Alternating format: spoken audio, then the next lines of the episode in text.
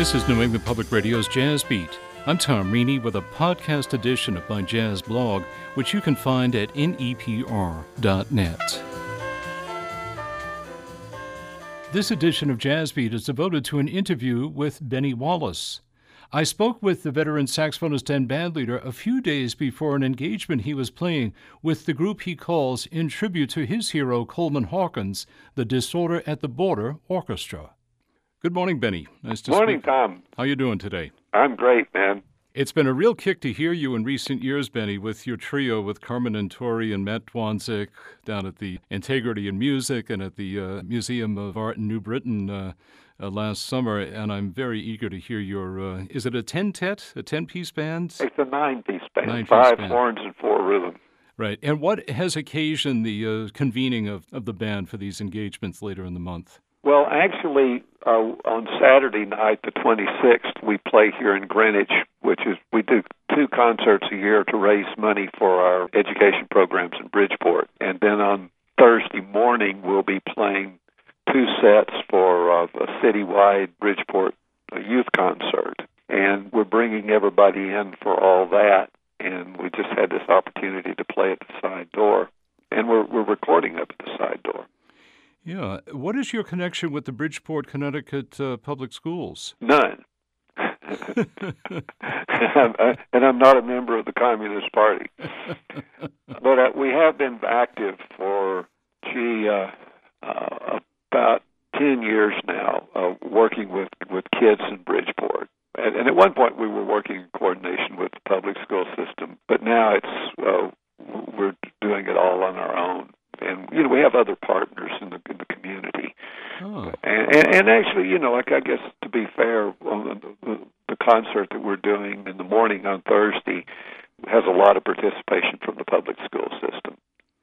I see. So this is really your initiative in the city of Bridgeport to bring the music into, uh, say, an impoverished, uh, culturally um deprived city. we Yeah, well, you know, uh, this this all started in 2008, and we went up there and played a concert with the same band Mhm. uh, at an arts center. And and I met a lot of the folks in the school system and in other aspects of education up there, and got a sense of you know how dire everything was. Mhm. And you know, we've got these very affluent communities where I live and other communities surrounding Bridgeport where kids have every opportunity and there they were having no opportunity. So our idea was to try to level the playing field a little bit. And it started out just working with children and now it's evolved to where we've got some serious young students and it's it's really inspiring and challenging to keep up with them. Mm. What age range? Well, they start about the fifth grade and go through high school, and and actually we had two people come back, two of our former students come back for our summer program this summer. But most of them are in you know in junior high and high school age. hmm And is your approach to introduce them to what we would think of as sort of mainstream jazz? Uh, uh, uh, I, I would say maybe not mainstream jazz. You know, we try to inter- introduce them to the history of the music and and teach them how you play it. You know, and teach them what the what the art form and the craft is based on. Specifically, you know, we try to nurture their own individual talent Mhm. rather than teaching an agenda. Mhm. I mean, we you know we do teach uh, certain systems of, of learning rhythm and learning chords and things like that, but even a lot of that is is not conventional. Right. And I, But di- we- I, I didn't mean mainstream jazz so much as a qualifying term, uh, as more the tradition of jazz. Or Yeah, yeah. You know, uh, Dizzy Gillespie once told my friend Wendell Brunious when he was a young trumpet player. He said, uh, "You want to keep one foot in the future and one foot in the blues," and that's become my motto. and, and so we teach these kids how to play. We start out teaching them how to play the blues, and then we teach them chord changes, and they learn Charlie Parker tunes and Thelonious Monk tunes, and Dizzy Gillespie tunes, and it's just an ongoing process. But you know, each artist, and that's true of students too, if they really develop their aspiration, have their own voice, and we try to teach these young musicians how to find their own voice. Well, I would say, Bennie, that uh, you've always impressed me as a um, saxophonist with the unique, highly individual, unmistakable voice on the horn. And let's uh, back up a little bit to your own um, origins in Chattanooga, Tennessee. I think of two major figures in music from Chattanooga, Bessie Smith and Bennie Wallace. Uh, what was your Oh. back- what was your background there? Uh, well, there's actually been others too. I Don't- bet I bet there have been, but Don't uh, don't forget Jimmy Blanton oh my God, that's right. and, and my Les, bad. Les Spann, the guitarist and flutist who Oh, played with. Dizzy Gillespie and Quincy Jones. And is on a beautiful Red Garland album, Oh, really? I haven't heard that. early '60s. So one of my very first jazz records, this Red Garland date with Les Spann playing both flute and guitar. Yeah. with- Yeah, you know, when I was a kid, well, you you know, you asked, I guess you're asking me how I got started. Mhm. And when I was 11 years old, my mother bought me a Count Basie and Lester Young record, and I, I really loved that record. But I didn't play the saxophone; I was playing the clarinet at the time. And then two years later, when I was in the eighth grade, we had a new band teacher come to our school, and he was a jazz musician, and he had an agenda to start a jazz band with the kids. And so he gave me a this old Pan American saxophone and a Sonny Rollins record. And he said, "Try to do something like this." Wow. Do you remember the record? Oh, I've, as I live with it, I'm still trying to do something like that. It was a record called Dizzy Gillespie Duets with Rollins and Stitt, Oh yeah. Mm-hmm. and Sonny plays this medium tempo F blues on there, which is, I think, to this day, maybe the I, I've never heard a finer blues solo on the saxophone than that one. Is that that tune something? Yep, that's the one. Mm. Mm. Love it.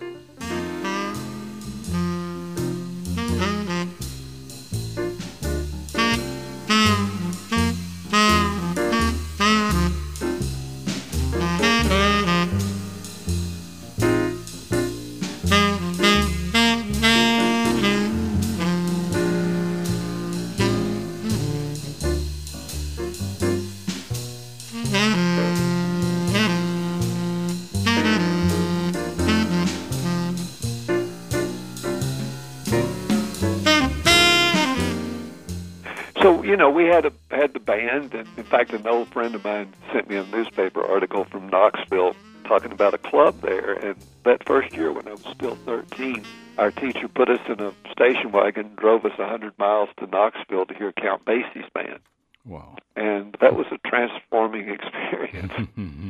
You know, I was extremely lucky to have this teacher and his colleagues who he introduced us to, and the music that he introduced us to.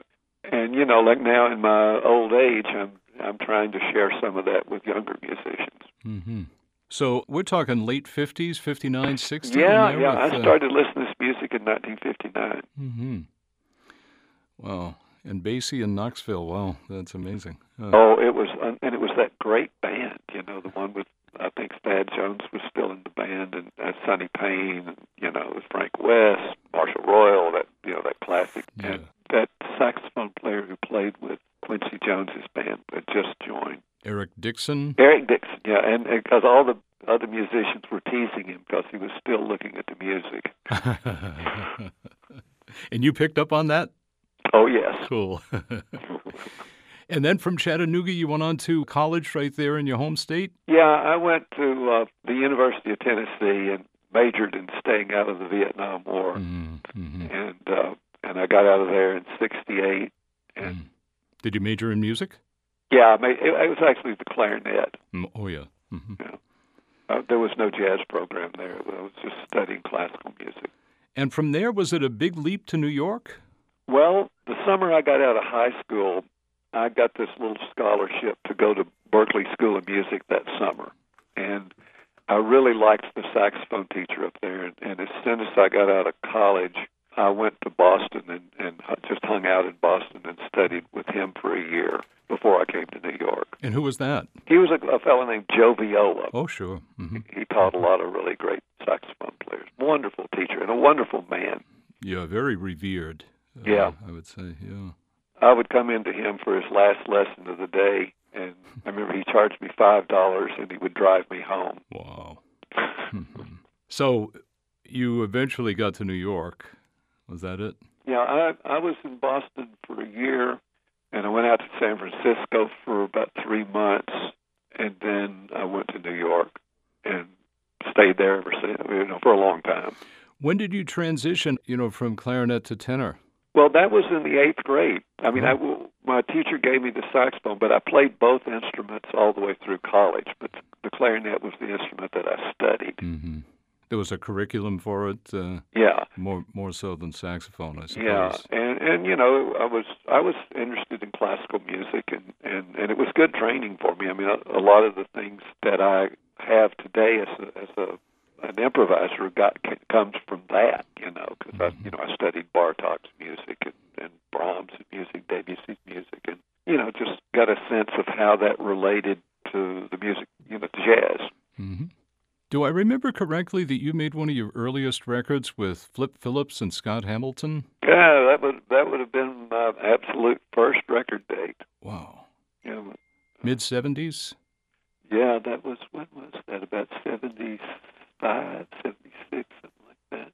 Yeah, there was a there was a guy in town who was making a whole bunch of like mass production record. You know, I think we made that whole record in three hours, and, and I was I was one of the few people that got paid because he wanted me to do another record, mm-hmm. and uh, so I worked on that other record. It was going to be my own record, and uh, I worked on it for a few months, and and he kept hedging about doing it. And, you know, he wanted to do it, but he didn't want to pay us immediately. And and so in the process, I uh, recorded it myself, and that became my first Enja record.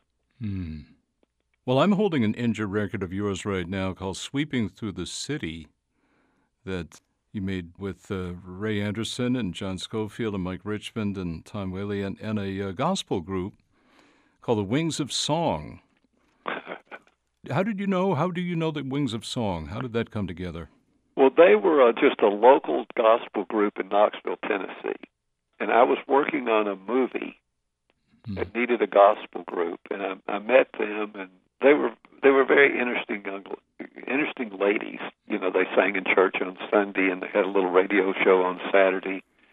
And uh, just during that time, I hung out with them, and and Enja wanted me to do something completely different and uh, I thought, okay, this is completely different. I lived a life full of troubles and woes,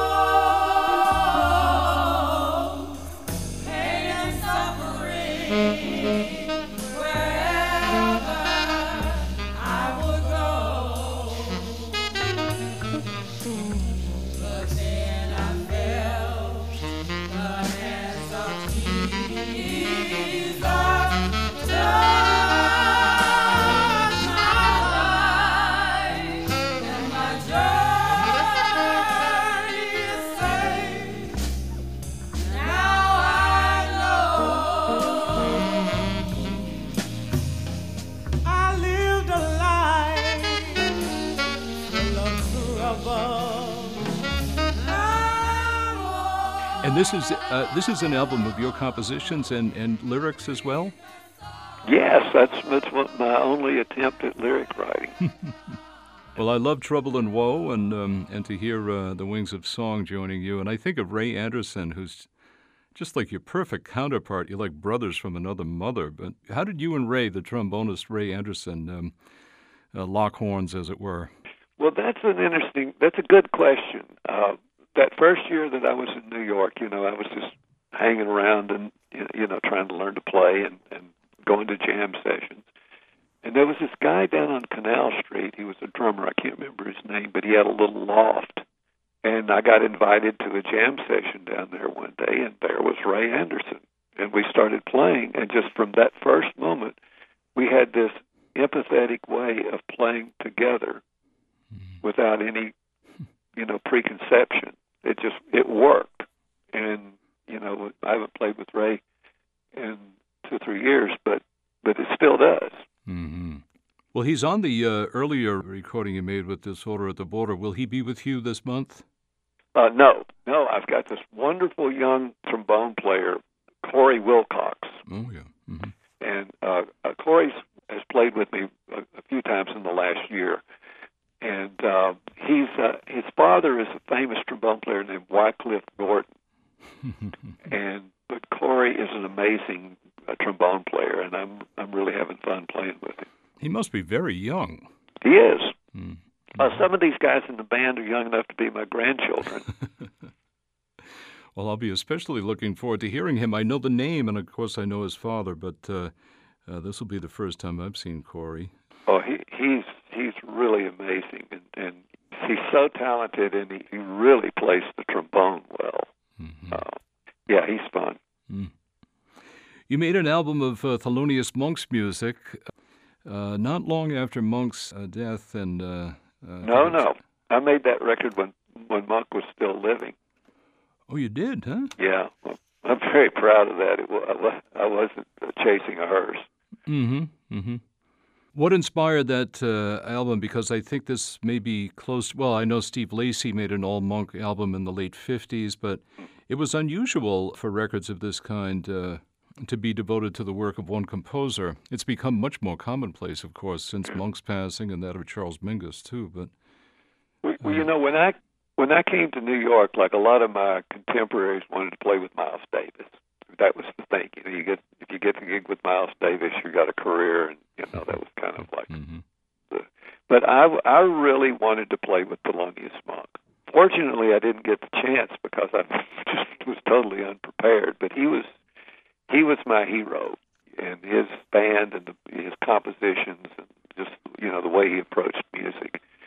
And I used to go hear him when I first came to town down at the, the Village Vanguard, mm-hmm. and I just really admired his music, and and and I was playing a lot of his compositions in my trio, so it was just a logical idea to to do a whole album of his music, and it was a a real educational experience to to uh, explore that music and record it.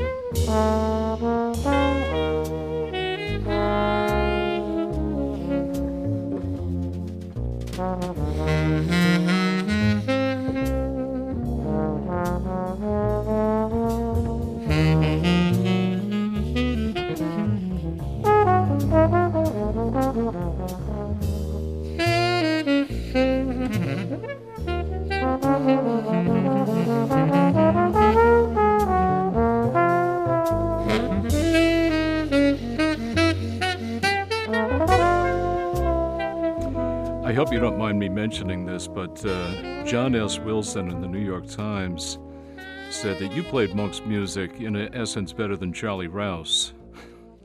Oh, God bless him. I don't, I don't know if it's true, but uh, but um, I've got a lot of respect for John S. Wilson, and, mm. and actually, I, you know, like years later, I actually met him one time, and uh, but he uh, kind of helped me get started. I didn't I didn't know him, you know, I'd never seen him, but he came to a couple of gigs that I was playing with other people's bands and wrote about me, hmm. and and that didn't hurt for helping me get started. Right, sure, John S. Wilson. I love a line that Jimmy Rowles has about you. He says uh, you're like Coleman Hawkins on skis. Yeah, and he actually drew a cartoon of me on skis playing the saxophone. Was Hawk an early hero of yours? Yes. Yeah. Well, you know, my early heroes were his disciples. Uh, mm-hmm. You know, Lockjaw Davis and Sonny Rollins, uh, the guys that played with Basie, mm-hmm. and uh, I didn't. I didn't really get into to Coleman Hawkins until a little bit later, and then when I did, it really, you know, it really struck me. I realized, you know, just how important and beautiful his music was. Mm-hmm. What, what do you hear in particular when you hear Hawk? Well, that sound. Mm-hmm. You know, that sound is like the benchmark for all tenor saxophone sounds to this day. Mm-hmm. And the way he played ballads. Mm-hmm. I, you know, I, I love Ben Webster's ballad playing, and you know, I love a lot of people. I like Lockjaw's ballad playing, Johnny Hodges, you know, all those guys, but there's something about the way that among the early great ballad players, and you, it's arguable that Coleman Hawkins invented the jazz tenor ballad style. Sure. Mm-hmm. Uh, but he played ballads like a jazz musician.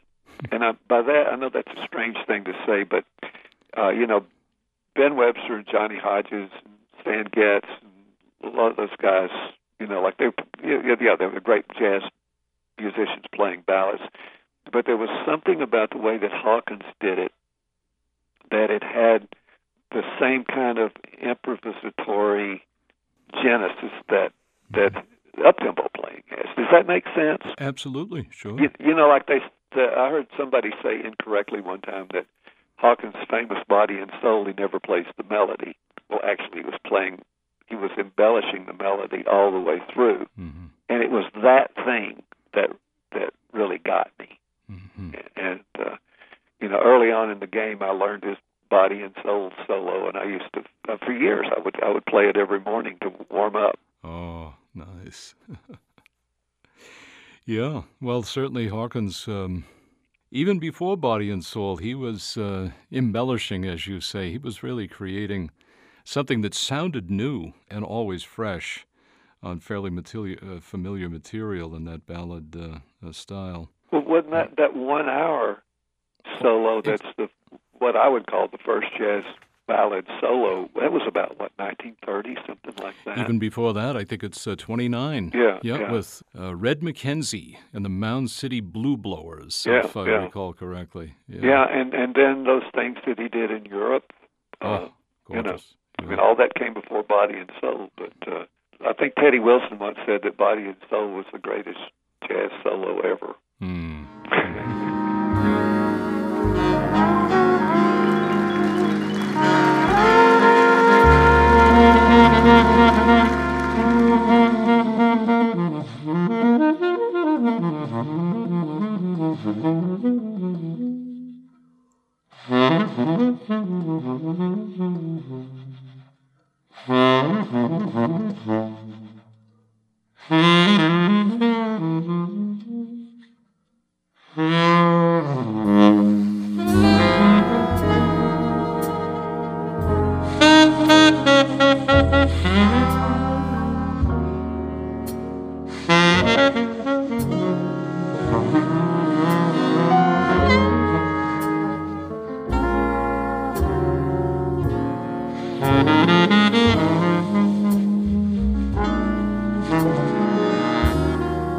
What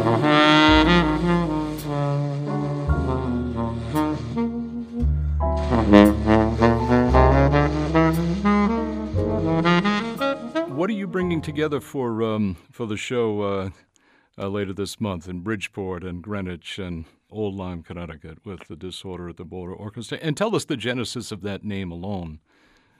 Disorder at the Border. Yeah, Oh, that's uh, a famous Coleman Hawkins uh, uh, blues composition that we recorded on that that album. Sure. Uh, was the first, you know, when we started. See, Disorder at the Border was formed in 2004 to celebrate Hawkins's centennial, hmm and so we arranged uh, a set of, of of either Hawkins compositions or songs that he was famously associated with, and uh, and Disorder at the Border was one of them and it was the perfect title for the album and, and the name of the band. Hmm because we traveled with that band for a few years in Europe and we had disorder at many borders. And uh, so I'm, that I'm chuckling at that, but was there uh, seriously uh, hassle-ridden uh, moments uh, getting across borders? uh, you know the the one that sticks out in my mind is well the first time we went to Europe like the trip where we recorded that album we we were going somewhere we were riding somewhere in Europe and Donald Vega had a Nicaraguan passport and it became a problem and you know, and here's Donald Vega, you know, the sweetest, most innocent guy in the band, and he caused the disorder at the border. And the album has a nice uh, uh, Coleman Hawkins theme throughout La Rosita, Bean and the Boys, Honeysuckle Rose, Body and Soul, all tunes that we know of by Hawk. Um, What will you be doing this month? Is it more focused on original uh, material? Yeah, this is gonna this is gonna be a, com- a complete program of uh, compositions by my favorite composer, me. you sound like you sound like the guy who wrote that new book by Elton John entitled "Me." Oh no, I didn't know about that. I just heard it yesterday on NPR. No, uh, we played a concert a year ago at, at in Greenwich uh, with this band, and we we did the the Hawkins set, and we had a couple of other tunes that what made their way into the book. And I, this particular band, I just I fell in love with the, with the band. It, the way the way these musicians played the music was really on another level. And I, and I told myself at that moment, I got to get this band together and do something else. And so I made the decision pretty quick after that to do this project, and and so Anthony Wilson and I are, are arranging. Uh, I think it's eight of my compositions, you know, for the band, and so that's going to be the program. Anthony is the guitarist who's worked with Diana Krall extensively, and is the son of the great uh, and late arranger and composer Gerald Wilson, right? Right. Hmm. How did you connect with Anthony? I think of him as uh, an L.A. Uh, uh, musician, and his mother brought him to hear my band when he was in high school, hmm. mm-hmm. and when we were playing in L.A. And then I, I moved out there to to work on films for a bit, and when I was there, we somehow reconnected, and he asked me to play in his nine-piece band. He was doing a little recording, so that's how I you know, kind of found out what he was about musically. Mm-hmm. And as long as you were out in L.A. at the moment, tell me, how did you get involved in uh, composing for films? It was a complete accident.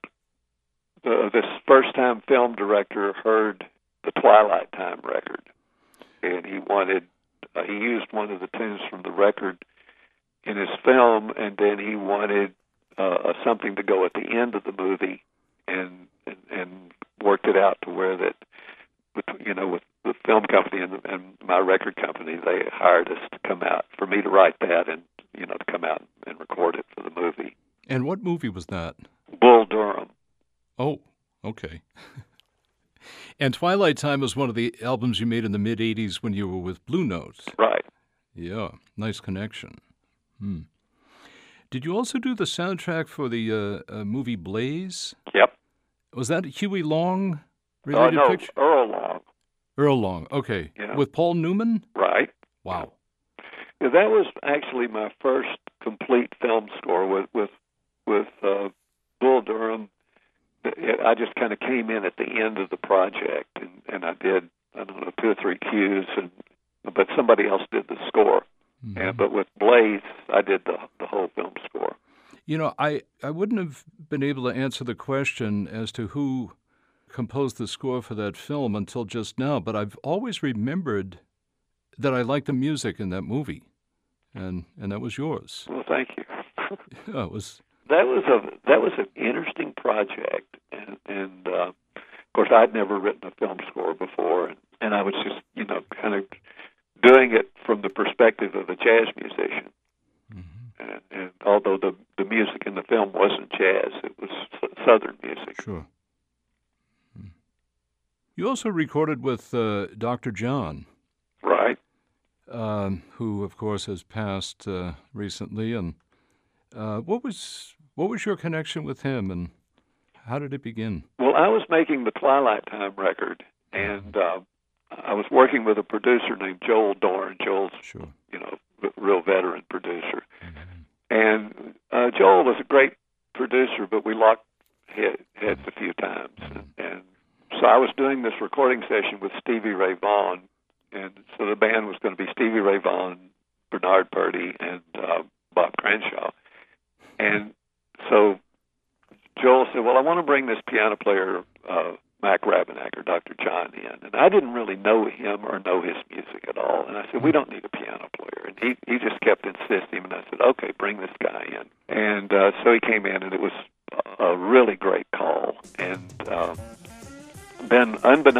the record company fired Joel Dorn, and so I I hired Mac to finish the record.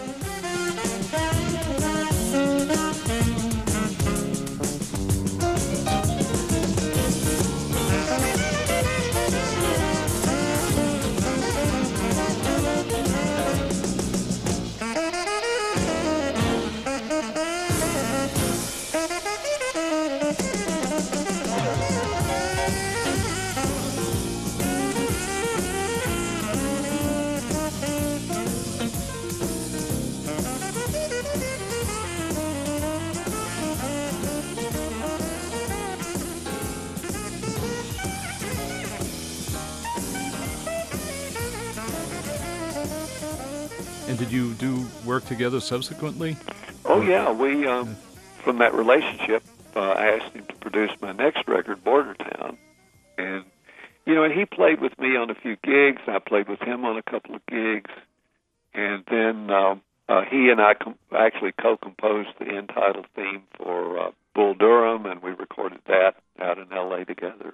And you know, we were we were friends from then on. He he was he was actually the featured piano player on the theme for Blaze. Mm-hmm. Mm-hmm. And uh, that was a really interesting combination of um, some great bluegrass and country musicians, and uh, uh, uh, Mac and Leo Nocentelli from the Meters. Oh yeah. Mm-hmm. And but yeah, we were we were friends from for years, and we you know we just we did things from, together from time to time. Well, between Dr. John and the Meters, and you meant, mentioned Wendell Brunious uh, earlier, um, have you spent much time in New Orleans? You know, just when I would be down there for gigs, and um, and until Katrina, I had a, a very good friend, uh, the bass player Bill Huntington, was living there, mm-hmm. and I would go visit Bill from time to time. Uh, and maybe you know play a gig or something, but uh, uh, but I never lived there. Mm-hmm. Um, what is it that uh, attracts you to? I know you're going to work with your own compositions uh, later this month, but what is it that it say attracts you to a song? You've made some beautiful albums of ballads, of standards, uh, uh, the old songs, the nearness of you, uh, a George Gershwin album. It's the melody. Mm-hmm. You know, I just I love those great melodies. And and you know, if you think about it, and I actually learned this by working with the kids the vocabulary of jazz in great degree comes from those great old melodies. If you listen to Charlie Parker solos or, or, or Coleman Hawkins solos or Sonny Rollins solos, they all will somehow and with some variation refer to the to the opening melody of Honeysuckle Rose. You know, there are a million of those tunes that they would quote in their solos and that become a part of the language. And uh, you know, I just I think I think those great melodies are are going to be remembered as one of the great contributions of our society to to art in the future.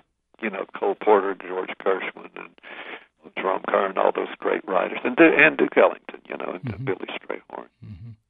Can you remember a time in your uh, uh, life, in your career, uh, which I certainly do in mine, when the songs were sort of um, uh, downplayed and and the elevated status that inventive, improvising jazz musicians gave them is what seemed to be most valued? Well, yeah, and and I think that's I think that's valid, and, and uh, you know, in my own life, like you know, when I was in college, I, as I mentioned earlier, I discovered Bartok and how he uh, how he created melodies, and from my point of view, how they would relate to to chord changes that I confronted in jazz.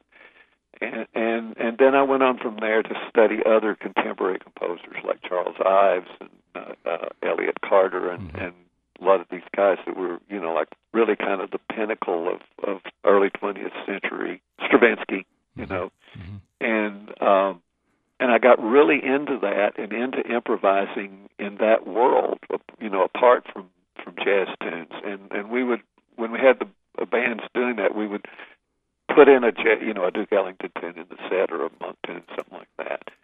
And um, then it was actually a radio show that I started listening to regularly uh, in, the, in the early '70s of Ed Beach, and he would play all this great music of you know of Ellington and Don Byas and Gene Ammons, and Ben Webster, and all these people playing these beautiful melodies. And I made a conscious decision to spend a year just studying that music and kind of going away from what I'd been doing, and mm-hmm. I've never went back. Mm-hmm.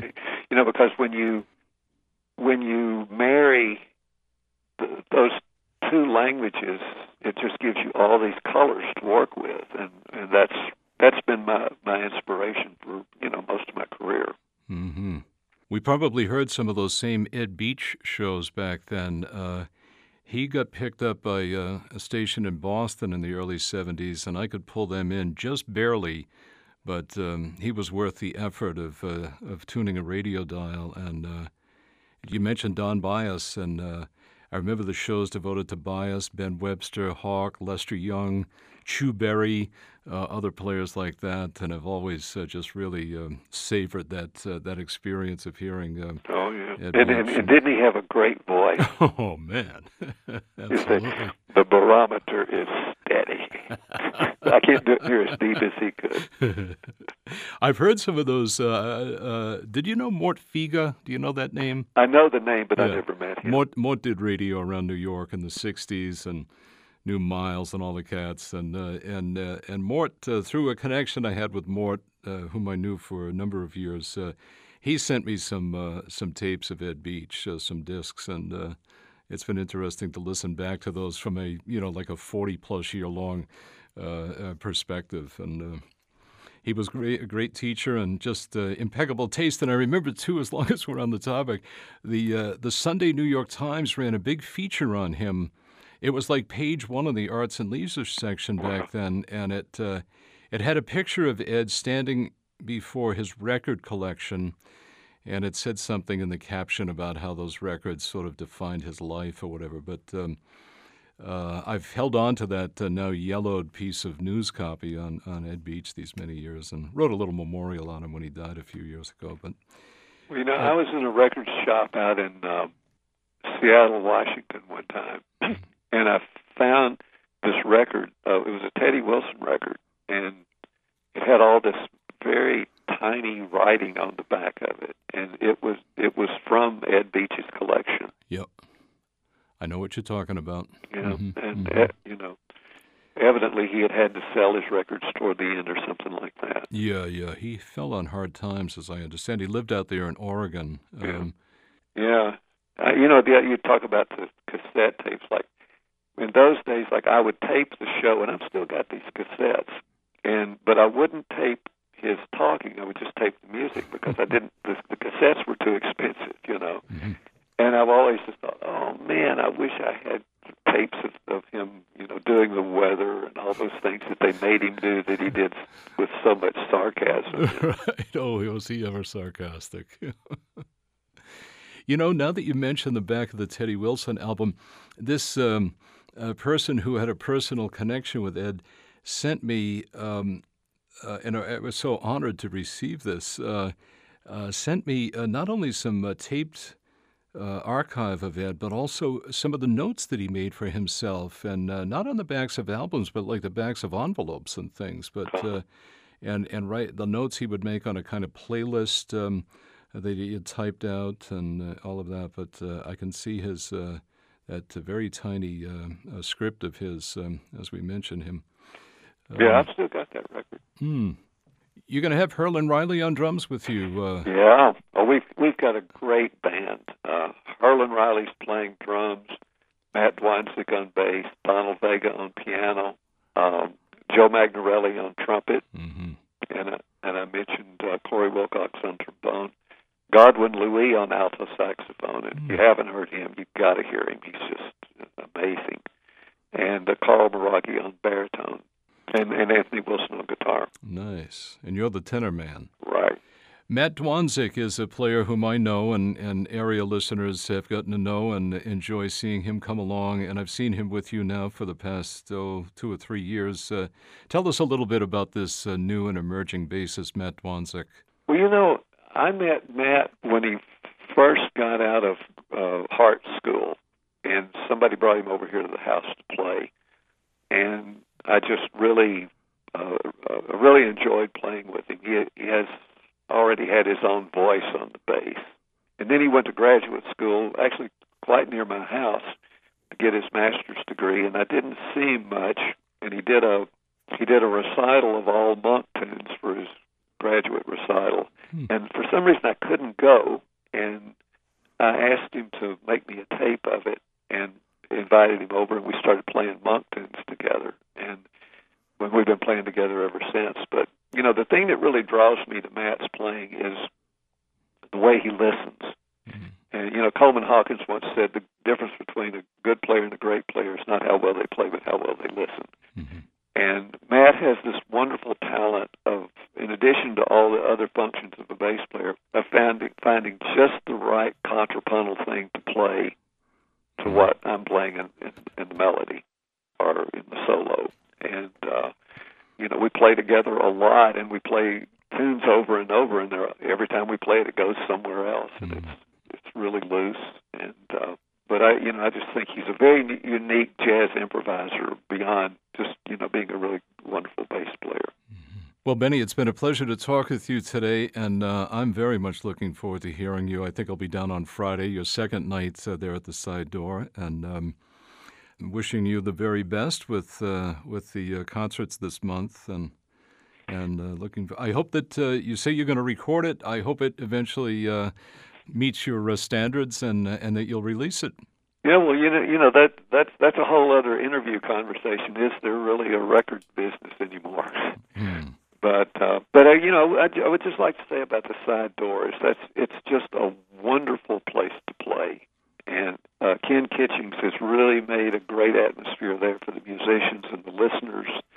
And if if anybody has not been there, I suggest that they go, and, and this is the best time to go, of course. for Bennie Wallace and the Disorder at the Border Orchestra. Side door, Old Lyme, Connecticut, Thursday and Friday, October 24th and 25th. And we'll see you then, Bennie. Thanks so much, Tom. As always, it's been a pleasure speaking with you. Oh, thank you so much. Take care, man. You too.